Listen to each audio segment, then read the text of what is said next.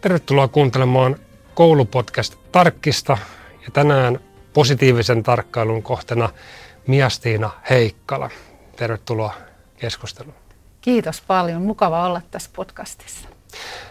Ennen kuin mennään pääaiheeseen, joka on Helsinki Education Hub, niin, niin mä kysyn sulta, mikä on semmoinen aihe, mistä sun, sun mielestä pitäisi tällä hetkellä keskustella enemmän kouluun liittyen? No mä nostaisin sivistyksen. Me puhutaan niin kuin kaikenlaisesta sivistyksestä se on tänä päivänä, kun on sotaa ja on paljon erilaisia ratkaisuja kouluihin ja ensi vuosi on kuulemma sivistyksen vuosi. Niin se, että millaista sivistystä me oppimisen avulla haetaan. Ja sitten jos me puhutaan digitaalisesta sivistyksestä, mitä yritykset, millaisia teknologioita yritykset tuottaa oppimiseen, niin millä tavalla me saadaan siitä sellaista digitaalista sivistystä, niin tämä sivistys on teemana erittäin tärkeä ja ajankohtainen. Ja mielenkiintoinen. Miten sä itse tota, vaikka määrittelisit sivistystä tai teknologista sivistystä, tai mitä siitä pitäisi enemmän niin kuin keskustella? Mikä siitä pitäisi nostaa keskustelun ytimeen?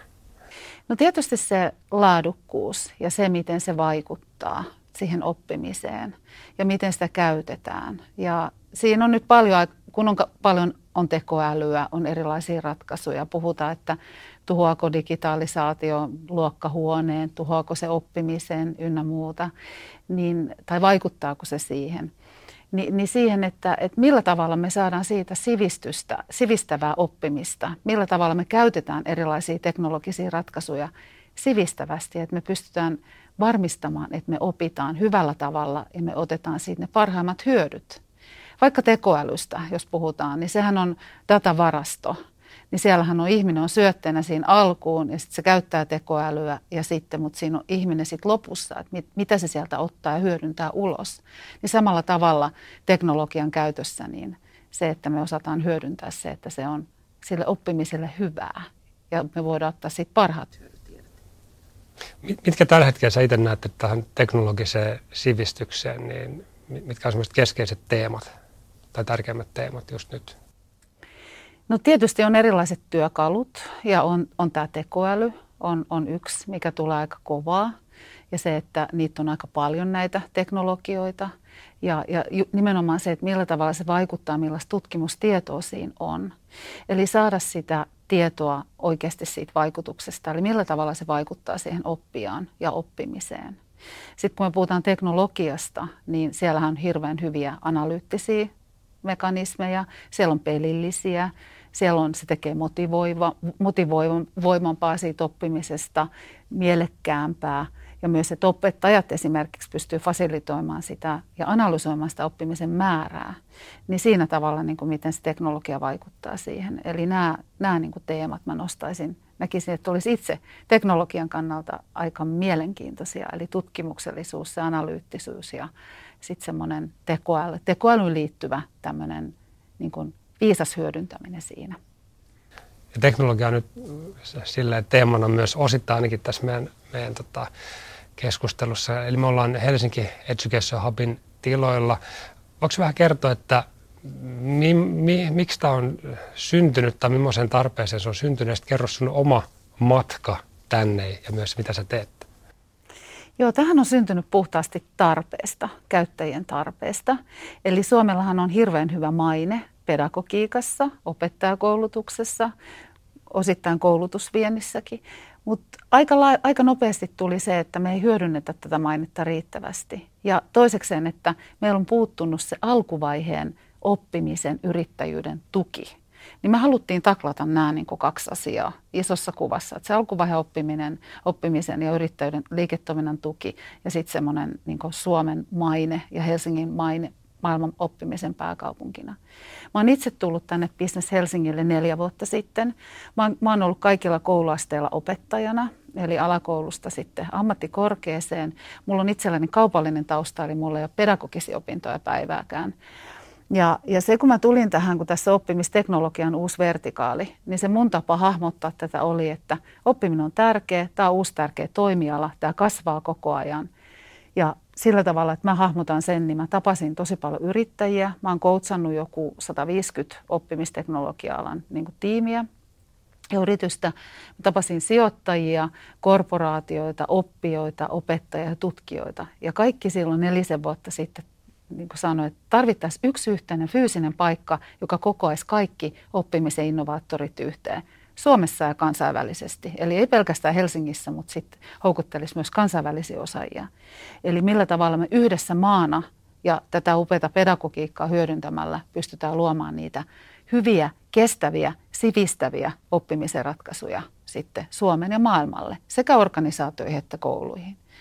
Ja draftasin sen, tämän idean tästä eduhupista konseptina ihan paperille näin. Ja onneksi mulla oli sitten hyviä esimiehiä, jotka usko tähän ihan unikkiin hulluun ideaan. Ja, ja totta kai sitten, että enhän mä tätä yksin olisi saanut eteenpäin, niin sitten mä oon saanut yhdessä mun tiimin kanssa ja kollegojen kanssa tämä Business Helsingissä, niin ollaan saatu sitten tämä Helsinki Education Hub rakennettua. Ja tässä, tässä, tässä me nyt ollaan ja meillä on kolmas vuosi hankkeessa ja ja tota, niin kuin viimeinen vuosi tässä hankkeessa Joo. täällä tänään. Kerro vähän tuosta kolmen vuoden matkasta. Millaisia ää, niin kun, ihmisiä täällä on ollut? Täällä on siis, mä tiedän, mullakin useita tuttuja, jotka on ollut täällä omaa ideansa kehittämässä eteenpäin. Eli mitä apua he on saanut ja, ja myös, että mitä, mitä te olette oppinut tästä, tästä niin kun, ää, opetusinnovaatiokentästä tai näistä sovelluksista, mitä niin kuin kehitellään? Joo, no se on niin kuin tämänhetkinen ja tähän asti kertynyt oppi on ollut se, että tämä paikka on ollut tarpeellinen ja sen on tuonut kaikki meidän sidosryhmät. Alkuun toki, kun me laitettiin tämä pystyyn, niin tuli covidi ja se on muuttanut tätä paikalle tulemisen kulttuuria tosi paljon. Et ennen covidia tultiin paljon helpommin paikalle. Kohdattiin ihmisiä, tultiin tapahtumiin, tavattiin erilaisia ihmisiä ja, ja tota, oltiin tapahtumissa aika helpostikin. Covid muutti sen, eli siinä oli puolitoista vuotta aika hiljasta. Ja sanotaan, että reilu puolitoista vuotta niin me ollaan saatu, että täällä on todella kova käyttöaste ollut. Eli meillä käy tosi paljon jo edistyneempiä yrittäjiä. Sitten meillä on ihan sieltä niin ideasta, ideavaiheesta, meillä on opettajia, meillä on tutkijoita, meillä on propellihattuja, tämmöisiä, jotka osaa tehdä koodia. Niin meillä löytää tiensä niin hyvin monen, monen, monen tasoiset ja monen, monen, monenlaiset oppimisen innovaattorit. Eli se on yksi, eli, eli tämä verkosto on tässä ihan mieletön, mieletön niin voima ja tämä on ihan se, se, mitä ollaan myös opittu, niin tämä on ihan mielettömän hieno toimiala. Ja kaikki sanoo, että tämä niin oppimisen ja koulutuksen toimiala, että kaikki haluaa auttaa toinen toistaan. Jokainen kokee, että me ollaan tosi merkityksellisellä toimialalla, että me halutaan, halutaan edistää sitä oppimista, on se sitten organisaatiossa tai kouluissa. Ja sitten meidän Hautomo-ohjelma on toki ollut hirveän tärkeä tämän upean verkoston lisäksi. Eli meillä nyt valmistuu viides pätsi nyt joulukuussa ja, ja me 50 firmaa on tästä hautomo, hautomo, hautomosta tullut ulos ja kaikki just sanoo sitä, että semmoinen tavoitteellinen, dynaaminen alkuvaiheen hautomo-ohjelma, niin se on auttanut kirkastamaan ja auttanut peilaamaan ja auttanut muuttamaan ja tuonut sitä liiketoiminnallista ymmärrystä ja osaamista siihen tiimiin. Puhumattakaan sit, sitten tietysti pedagogisesta vaikuttavuudesta, joka on hirveän vahva osa sitä hautomoa. Ja, ja kaiken kaikkiaan tämä, että meillä on, meillä on aina lausahdus, että koska ne ei tiedä, kenet tapaa hupissa, niin meillä on ollut hyvin korkea-arvoista Saudi-ministeriä, ää, kruunu, kruunuprinssi sukulaista täällä. Ja sitten on, on, on, on todella rikasta sijoittajaa, eli, eli meillä on ihan, ihan niin kuin ketä tahansa. Ja, ja yksi oppi on myös, että, että tämmöisen innovaatiokeskittymään rakentaminen vie aikaa – että se yhteistyö pitää ensin rakentaa ja se luottamus pitää ansaita. Eli ensin, että me annetaan arvoa ja sitten me myös saadaan sitä arvoa. Eli nyt meillä, meidän luokse on löytänyt erilaiset toimijat ja yritykset ja yrittäjät. Eli, eli me huomataan, että tälle on paikkansa ja aikansa tämmöiselle yhteisölliselle niin kuin verkostorakentajalle, kuten me Helsinki Education Hubissa, mitä me tehdään. Voisitko jakaa pari, pari esimerkkiä? Toinen semmoinen joku positiivinen, yllättävä, mikä se on niin kuin positiivisesti hätkähdyttänyt tai ollut sillä, että vau, että toi, toi menikin noin. Ja onko sitten jotain semmoisia niin karvaampia ää, kokemuksia tai jotain karvaampia oppeja, koska ainakin mun, mun kokemuksen mukaan mä oon kanssa jonkun verran tuossa niin edu-innovaatio kentässä ollut ja, ja se on vaikeaa ja, ja tuntuu, että sinne on niin vaikea löytää toimivia niin kuin oikeasti sitten ja, ja niin kuin semmoisia elinvoimaisia ratkaisuja. Niitä toki tulee, mutta, mutta ehkä kuitenkin vähemmän, mitä, mitä on yrittäjiä. Mutta tämmöisiä positiivisia juttuja sitten myös, että karvaampiakin kokemuksia. Joo. Ja no positiivinen on varmaan tämä verkoston voima. Et se on, se on sit uskomatonta, kun se lähtee liikkeelle. Ja sen antaa, kun, se, kun alkaa näkeä niitä, että me ollaan ensin pystytty vaikka houkuttelemaan ja fasilitoimaankin jotain jotain verkostotapaamista, että esimerkiksi meille tulee ostava delegaatio ja meillä on täällä tiimejä ja me sanotaan, että hei tulkaa, me, haru, me vähän vali, validoidaan siinä, että millaisia ratkaisuja se ostava delegaatio hakee, niin me va, pyydetään sitten firmojen mukaan ja sieltä alkaa tulee sitten niitä mielenkiinnon kohteita. Ja ne alkaa jo sitten it, keskenään luomaan niitä verkostoja ja yhteistoiminnan tapoja.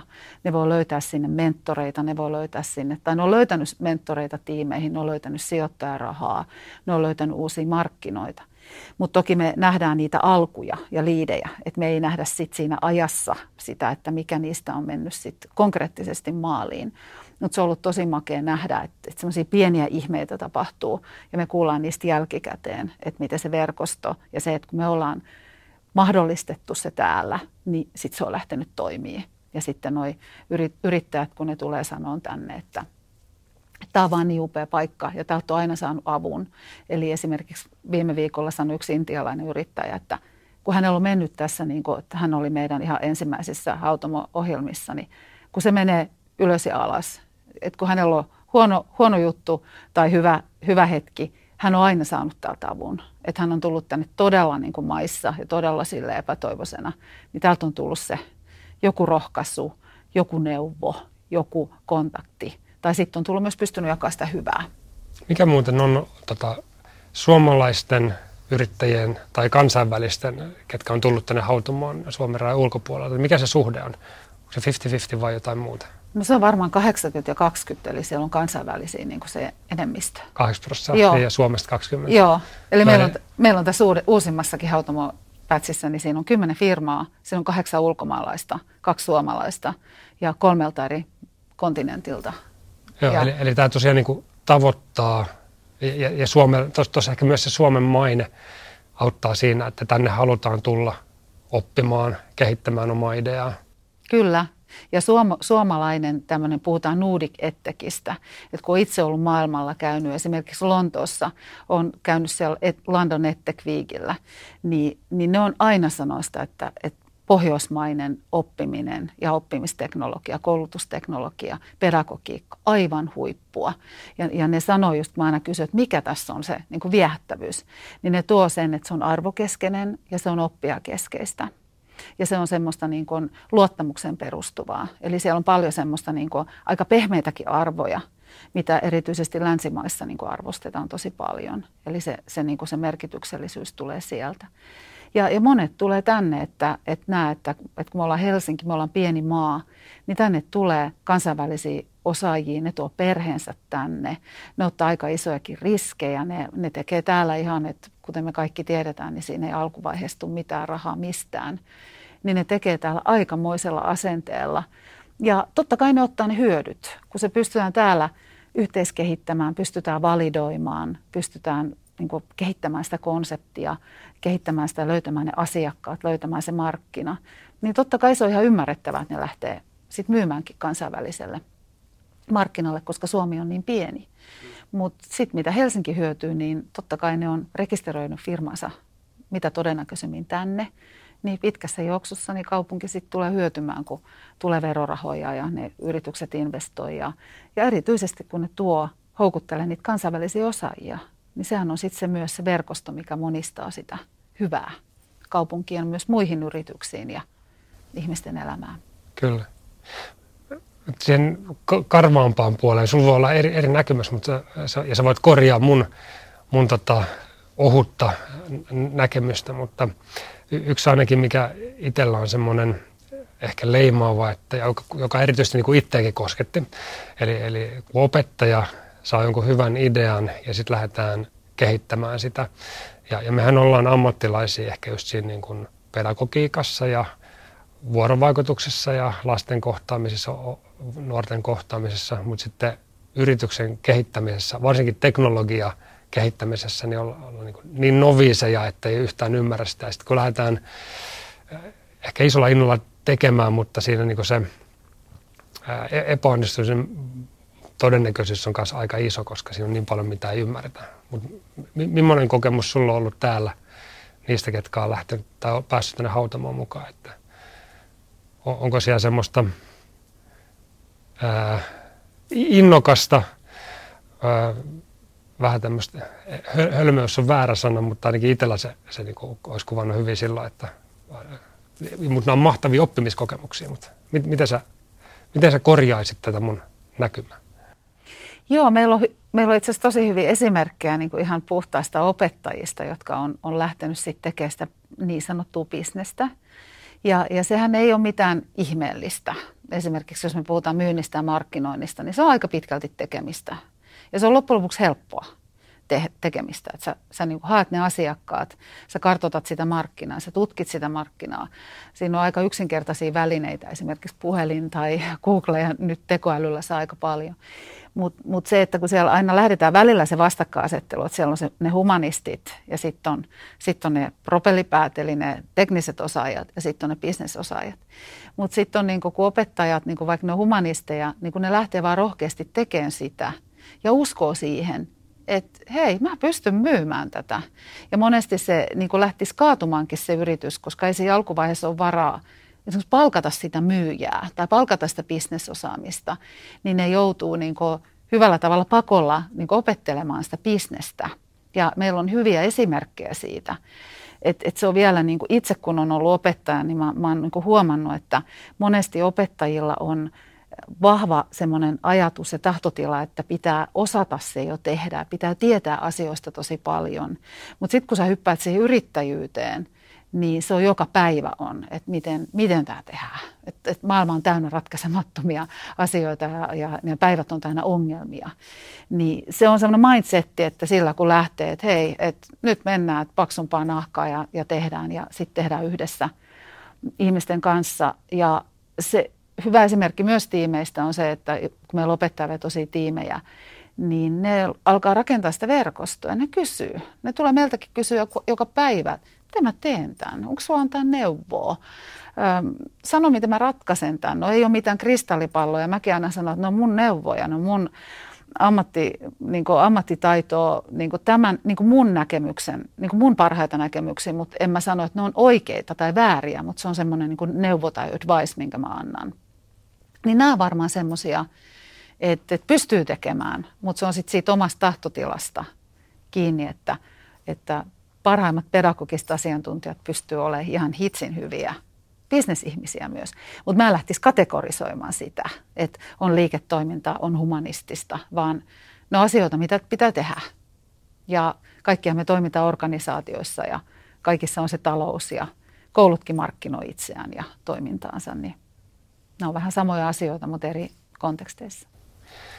Mitäs sitten, te toimitte tai olen ymmärtänyt, että aika läheisessä suhteessa helsinkiläisiin kouluihin, eli näitä on mahdollisuus sitten käydä hiomassa kouluissa aidoilla ää, oppilailla ja opettajien kanssa. Mikä on heidän tota, kokemus tai palaute? Onko ne iloisesti yhteistyössä ollut?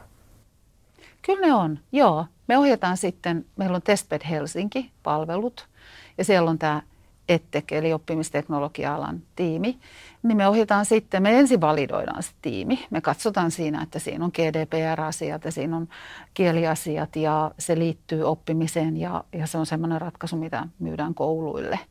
Et me me niin tehdään se eka validointi siinä, että tämä voisi olla jotain, mitä voisi testpedillä yhteiskehittää ja, ja tota, niin kuin viedä eteenpäin. Sen jälkeen me tehdään niitä introja – sit sinne testpedin tiimille. Ja he sitten tekee sen päätöksen, että, et, et, tota, että kannattaako sitä viedä eteenpäin. Niin he laittaa sit sitä myös jakeluun kouluihin. Niin kouluissa on, on hyvin innokkaita tämmöisiä kehittäjäopettajia ja luokkia opettajia, niin niin kyllä ne, on jo, ne mitä sinne on introttu, niin siellä on tullut hyviä. Toki välillä on tullut covidia tai opettajalla on loppunut aika kesken tai, tai siinä on voinut tulla jotain resurssiongelmaa, kuten mikä on täysin luonnollista, mutta kaiken kaikkiaan ne, ää, se on otettu hyvin, hyvin niin tämä palvelu vastaan koulussa ja se on tarjonnut myös oppijoille ihan mielettömän, hirveän palkitsevan tavan olla mukana, että hei, mun näkemys on tärkeää.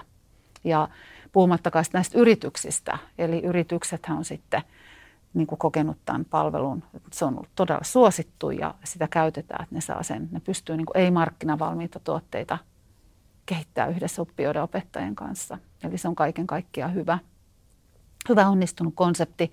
Sitten me ollaan lanseerattu myös hupitunnit viime vuoden alussa.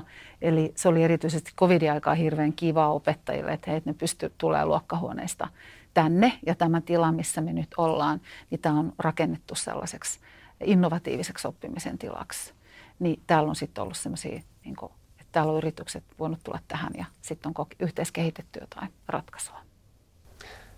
Mikä on sulle rakkain tai yksi rakkaimmista tuommoisista innovaatioita, mikä täällä on ollut ja mikä on lähtenyt ehkä maailmalle tai on toiminut tai ei, mutta mikä on ollut semmoinen, joku haluatko nimetä jonkun sulle tuommoinen oma ää, suosikki monien suosikkien joukossa? Niin, no nämä kaikki, niin, niin. niin aina pitäisi, niin kuin, jos mainitse yhden, niin mun pitäisi niin kuin, tota, työ, työni puolesta mainita kaikki.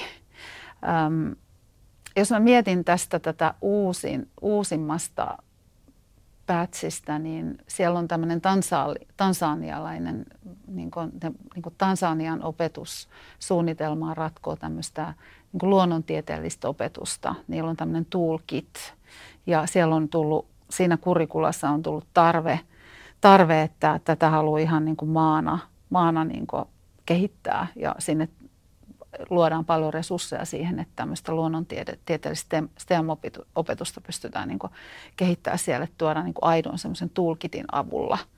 Avulla sit voidaan niin kuin tuoda niihin luokkahuoneisiin semmoista, että miten laservalo taittuu ja miten painovoima to- toimii esimerkiksi. Niin tämä on kauhean kiva, kiva, kiva ja hirveän motivoitunut tiimi, niin se on aika, aika mielenkiintoinen nyt tässä uusimmassa niin kuin monien muiden joukossa. Joo. Millaisen sä näet, jos sä katsot vähän tulevaisuuteen sun kokemuspohjalla, niin tämän niin kuin oppimiseen liittyvien digitaalisten innovaatioiden, mitä sieltä on tulossa? No siellä on nähän jokainen meidän hautomo heijastelee tätä aikaa ja tulevaa.